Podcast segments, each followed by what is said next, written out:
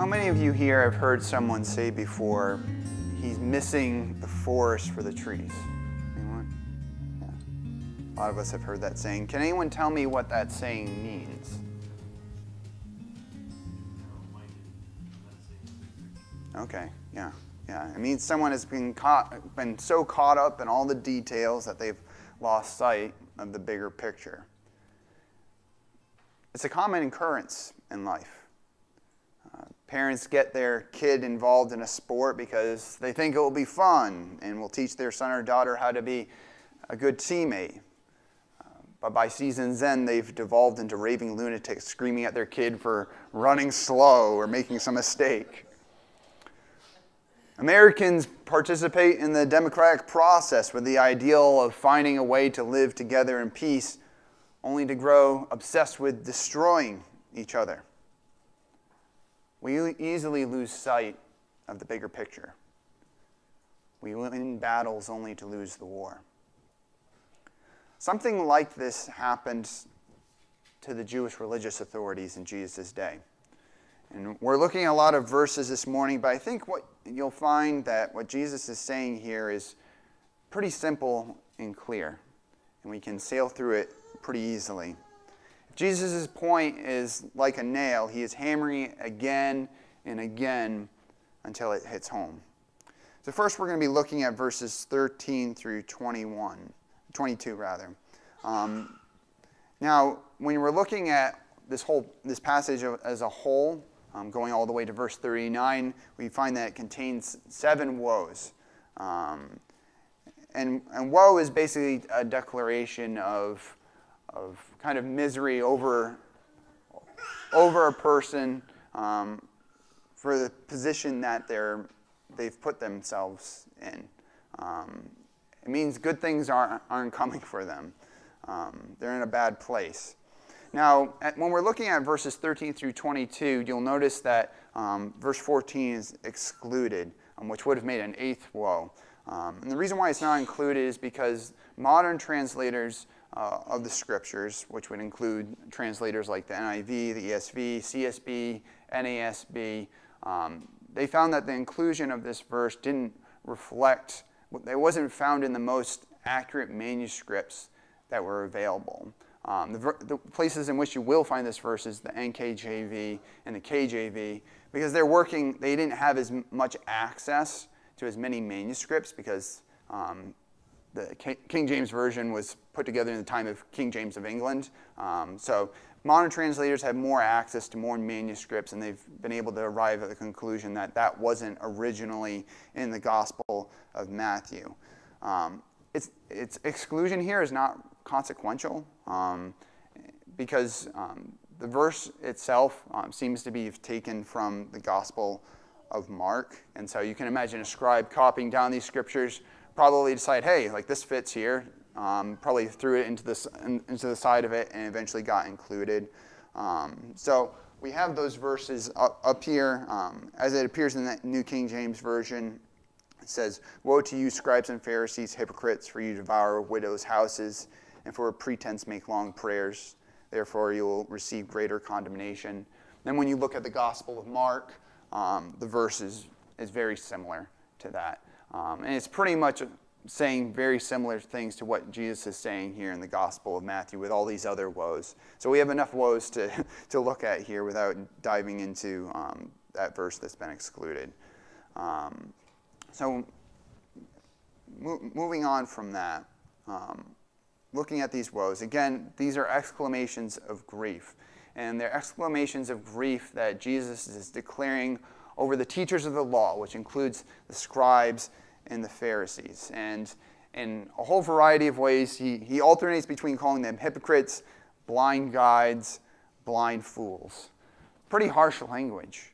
Um, but we have to remember that the, posi- uh, the, that the of the position that these leaders occupy. Um, they're responsible for leading the people of Israel, and they're mismanaging that leadership.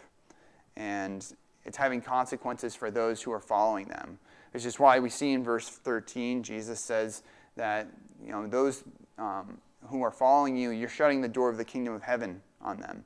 Um, and the reason for this is because they're demanding that the people um, fulfill superficial shows of religion that are very burdensome and are telling people, don't look at Jesus, don't follow Jesus, instead follow our way and you'll be all right.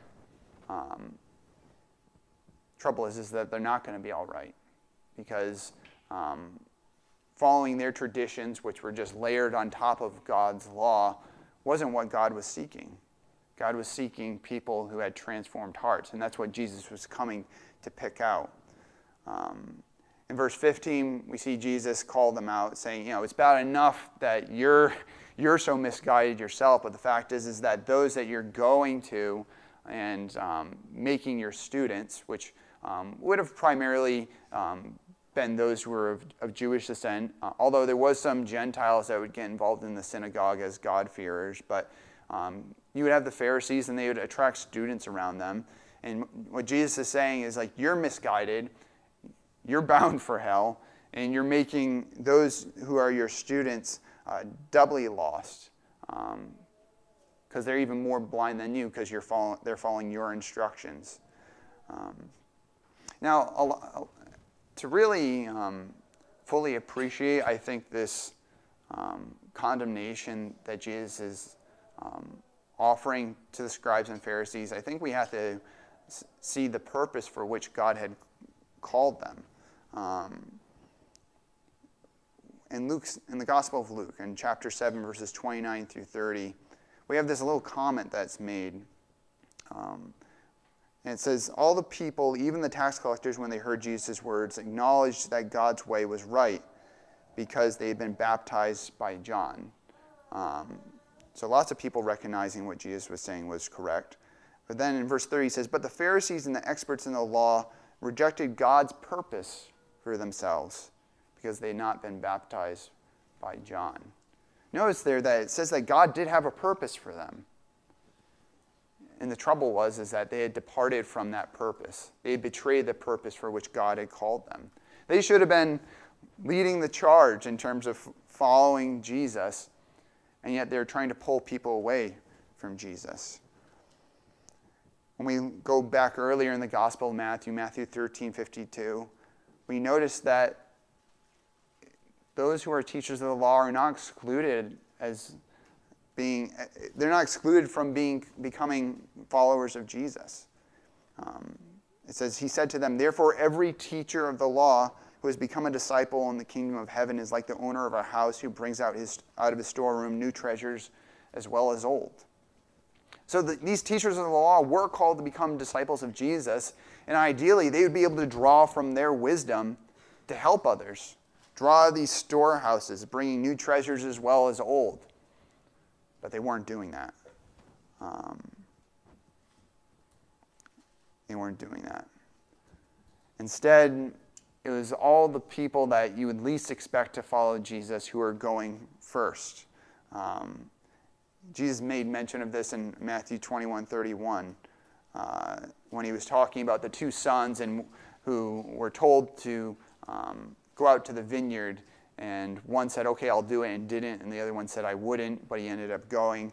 And uh, Jesus says, which of the two did what his father wanted? The first, who um, said, I'm not going, but then ultimately went, they answered. And Jesus said to them, truly I tell you, and he's talking to the scribes and Pharisees here, truly I tell you, the tax collectors and the prostitutes are entering the kingdom of God ahead of you.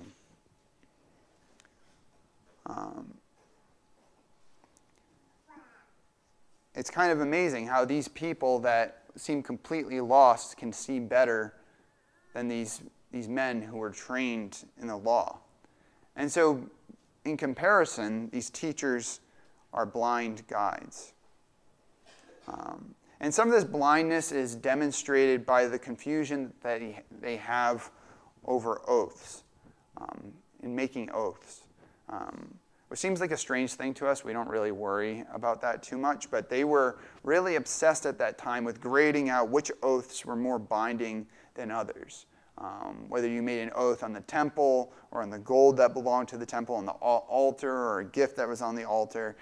And um, Jesus, in his commentary here, just really kind of blows up their ranking system to, to Smithereens.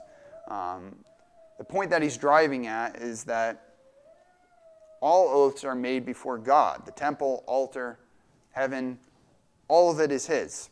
And we've heard him say this previously in the, in the uh, Sermon on the Mount in Matthew five, verses thirty-three through thirty-five. Um, there he says, "Again you have heard that it was said to the people long ago, 'Do not break your oath, but fulfill to the Lord the vows you have made.'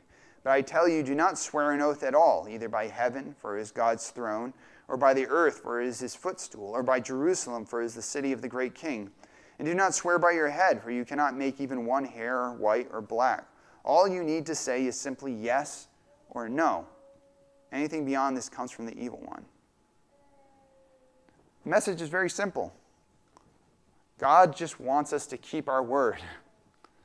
Because anything that we say that we're going to do is said before him, and all the earth is his. It's a pretty simple concept, but these teachers had completely lost sight of it. They were more interested in being kind of the arbiters about what, what oaths really counted and which ones you could kind of do with your fingers crossed. Um, now Jesus digs in even deeper as we get into verses twenty-three through twenty-eight. Um, he continues with the woes, with calling them hypocrites. But he kind of brings in some things that might seem a little strange and surprising to us. He starts mentioning garden spices, uh, mint, dill, and cumin. Um, I, I mean, I enjoy spices. I enjoy good mint tea. But it, it seems strange to us here. Um, he, he's talking about how they're, they're focusing on, on these spices and giving a tenth of that. And so we, we wonder as twenty-first century Americans, what's all this about? Well, when we go back to the Old Testament, we see that God gives his people the, uh, this command that they should give to the temple the value of ten percent of all their produce. So in Deuteronomy fourteen twenty-two, um, it says, "Be sure to set aside a tenth of all that your fields produce each year." Now, you could imagine, if you're just one of the common people, that maybe your herb garden would escape that escape that, that tithing, because it just seems so small, not of real consequence, you know, not real crops. But the Pharisees, in an effort to kind of demonstrate their scrupulosity and how exacting they are, were uber focused on determining the ten percent value of herbs. Real important stuff to them. Why? Well, in the verses that we've read previously here in Matthew twenty-three, we remember that they were interested in putting on a show for others to kind of demonstrate how righteous they were. So it was important for them. But this kind of attention to detail, this kind of obsession, was not among the really important stuff to God. Um, it's fine to have that attention to detail, but it shouldn't be, come at the cost of neglecting those things that are truly important. And the trouble is, is that they were focusing on tithing herbs and they were neglecting those things that were important to God, the important matters of, of the law, which Jesus points out in verse twenty-three. He says, "Justice, mercy, and faithfulness." And God makes it clear that this is his priority throughout the Old Testament. In Psalm thirty-five, thirty-three, five, um, the psalmist writes, "The Lord loves righteousness and justice. The earth is full of his unfailing love." And Micah six eight says, "He has shown you, O mortal, what is good. And what does the Lord require of you? To act justly and to love mercy and to walk humbly with your God." And looking lastly at Zechariah seven nine, it says, "This is what the Lord Almighty said, administer true justice. Show mercy and compassion to one another." See, the problem with the teachers of the law is that they were focused on the little stuff, not the big stuff. And Jesus makes this vivid by pointing out their practice of, of straining wine to make sure that no gnats got in it. Because gnats, I mean, aside from the fact who would want to drink a gnat, I, I wouldn't want to do that, but there was an added level of concern because gnats were ritually unclean. Um, so you really wanted to make sure, um, if you wanted to stay pure, that they didn't get into your drink. They, they would strain that out. So Jesus points that out, and he says, you're straining the gnats, but letting the camels get in your drink. We've got a picture of, you know, you got the camel, you got the gnat. It'd be kind of funny, kids, right? If you had a drink and you're swallowing a camel, right? It'd be tough to swallow, tough to go down. Um, but, but he, so he kind of uses this ridiculous example to show how ridiculous they're being. They're focused on this minuscule stuff. Meanwhile, they're letting this, these really big things slide. The injustice, the lack of love and mercy. And he continues with the cup theme by pointing out what's the real key problem with these leaders. The key problem with them is that they're concerned with the outside rather than the inside. He says, you keep the outside of the cup clean, but the inside is all dirty. We've got a picture of a cup here, I think. Yeah, so that's a dirty cup. Um, and, you know, it's good to clean the outside of the cup, but how gross would it be if you went to your cupboard and you pulled out, oh, this looks like a nice clean cup, and you looked, and it's like, you know, uh, hot chocolate from last year's Christmas or something. You know, it's got mold and stuff growing on it. It'd be really, really gross. And Jesus is saying, is this is what you're like. You focused on keeping up appearance. Meanwhile, on the inside, you're rotten. You're full of greed.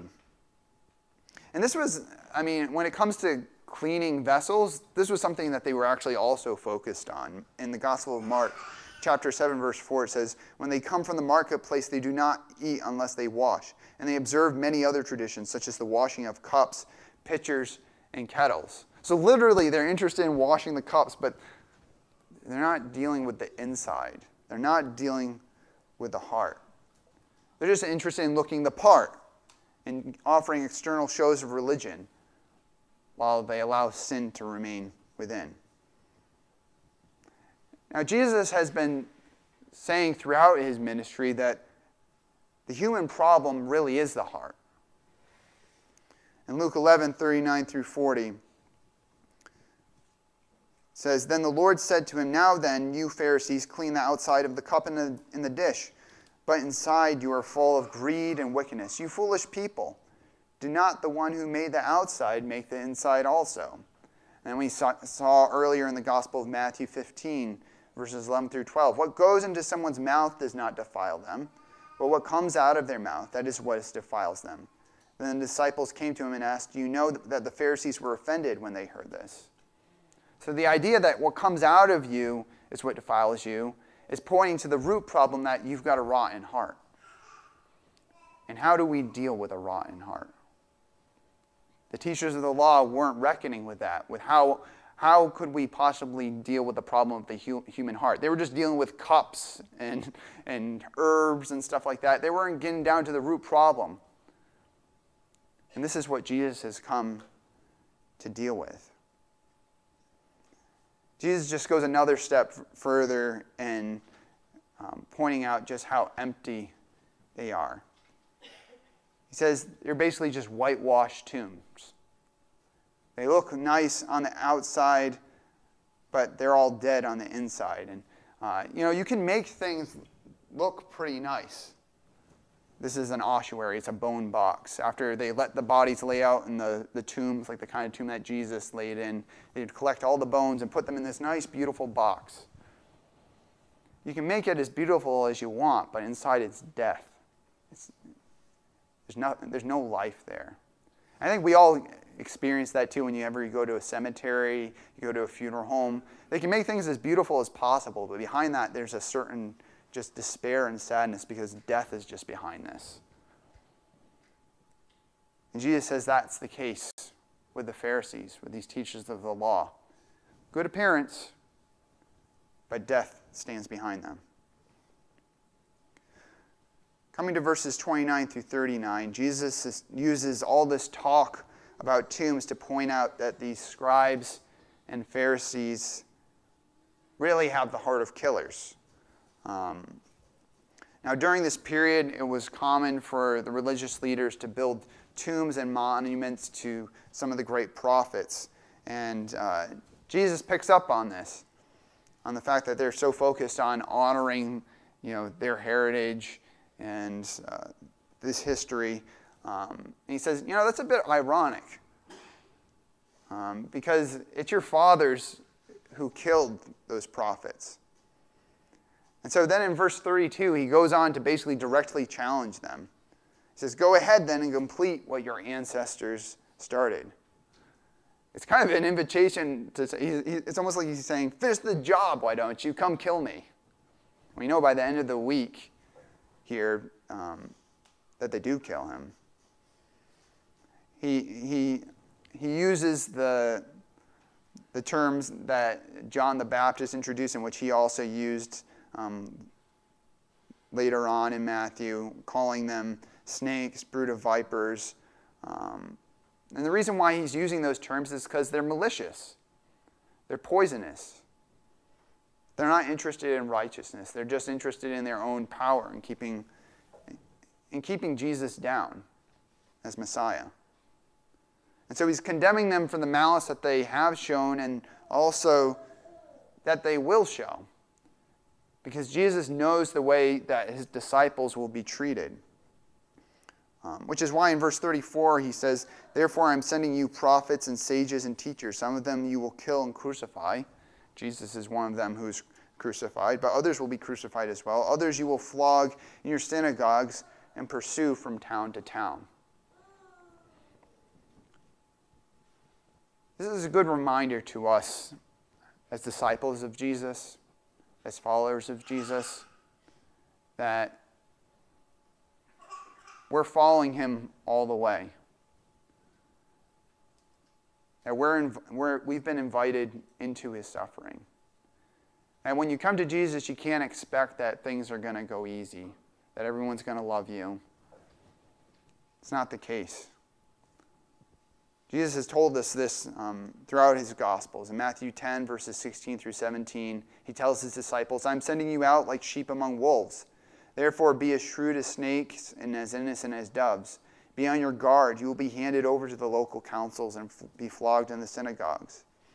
And Mark thirteen nine, you must be on your guard. You will be handed over to the local councils and flogged in the synagogues. On account of me, you will stand before governors and kings as witnesses to them.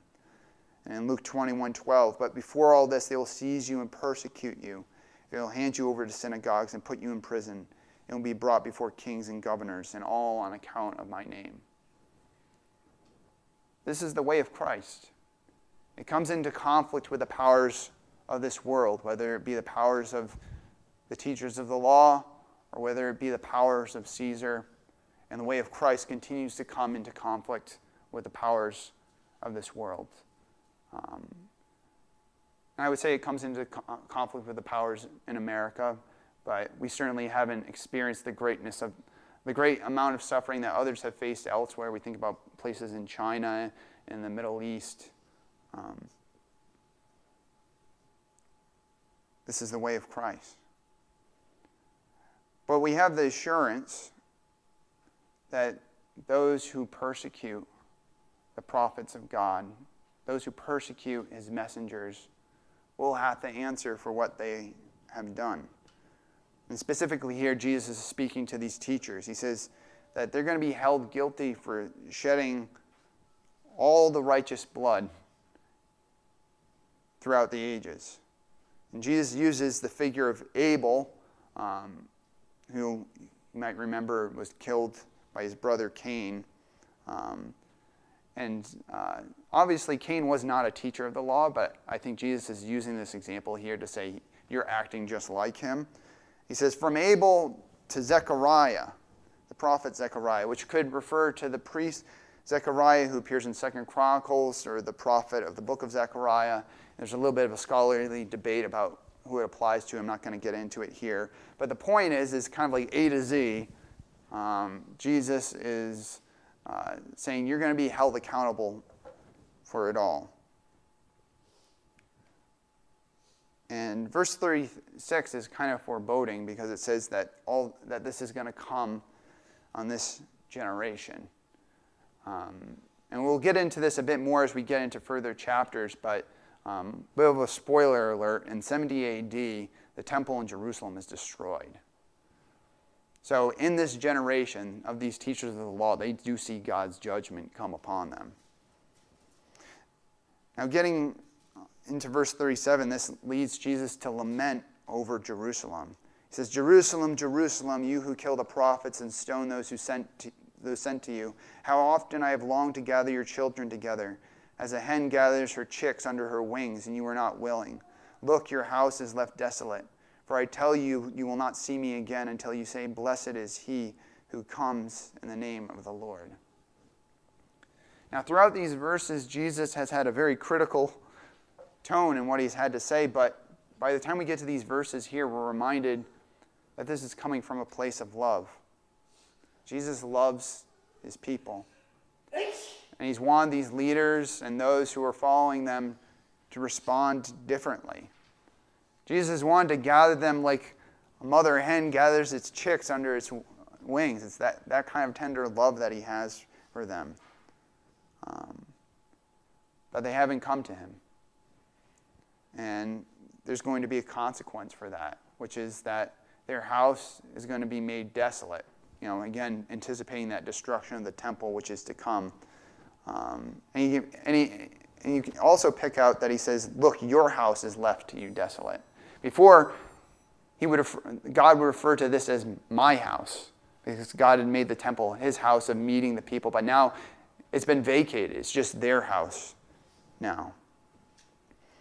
And we see that this is the consequence that follows when um, God's people abandon him, uh, that he departs from the house.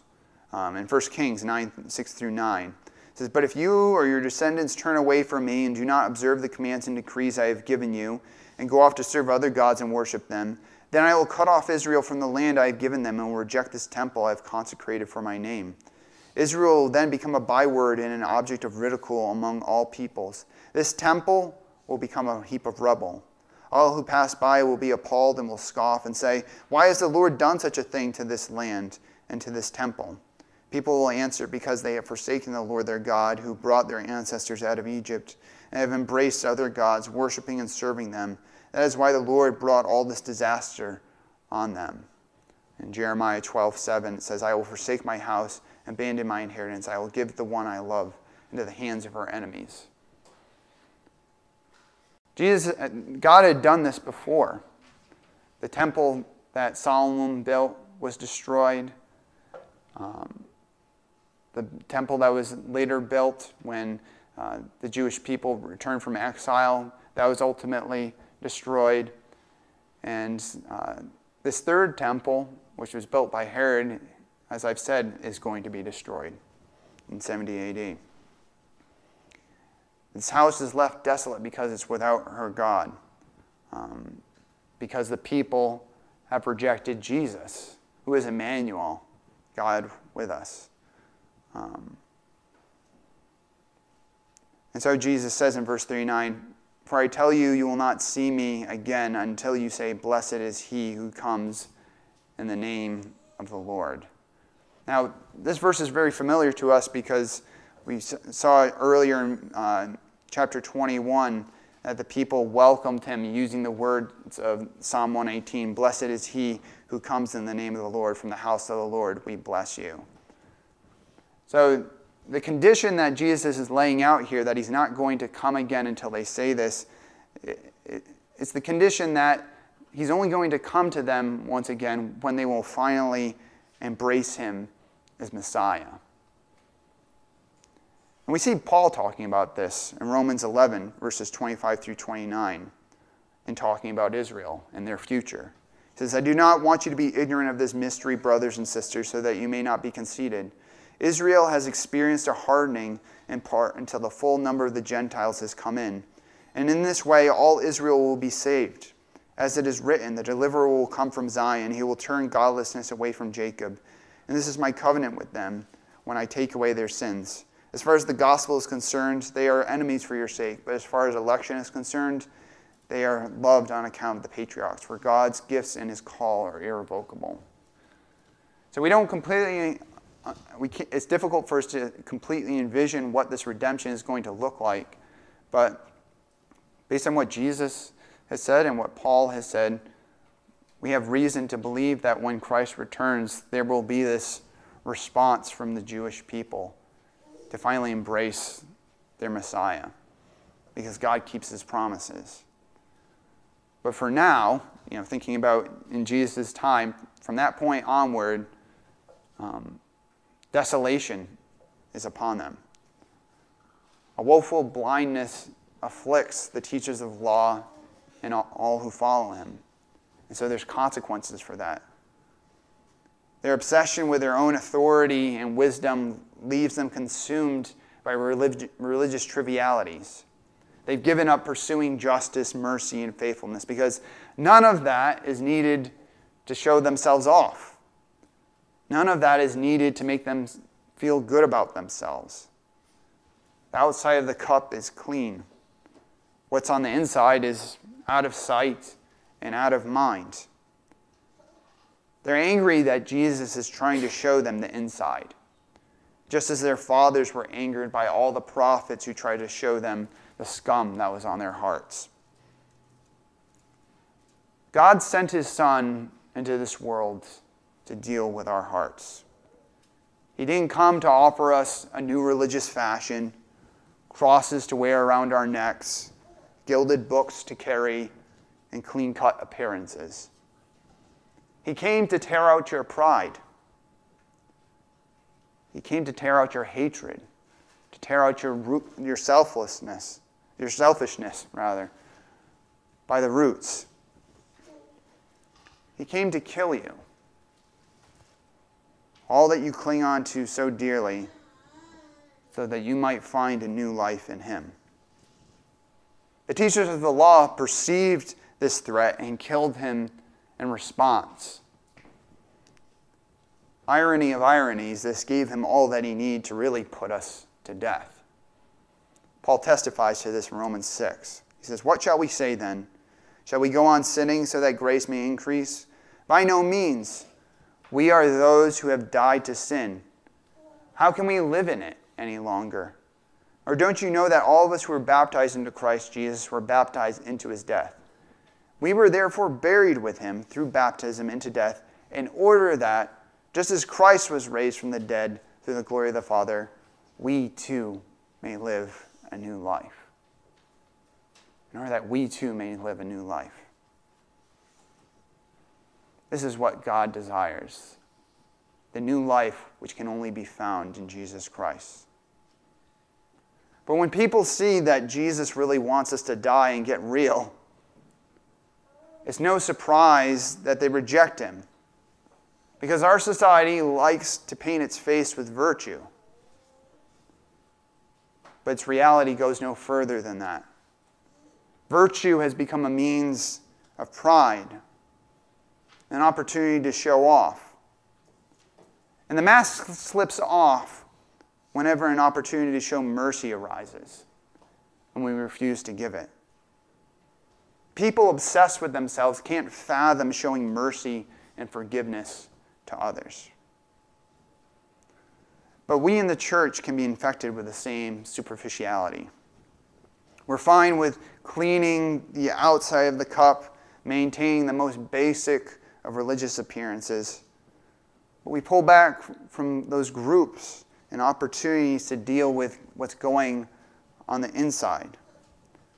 When our faith is reduced to our Sunday best, then we've really missed the forest for the trees. Jesus, the Messiah, has come to make all things new.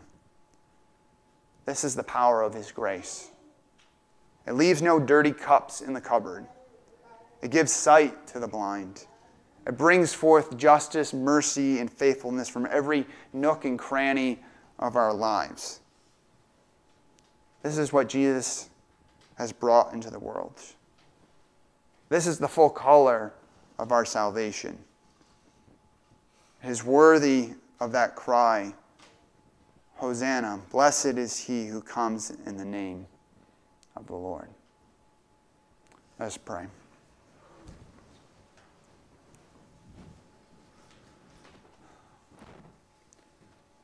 Dear Father, we give you thanks that you sent your Son so that we might be delivered from our dead religious delusions. That through mere, mere ritual and through mere appearances, Father, we could possibly be the sorts of people you want us to be.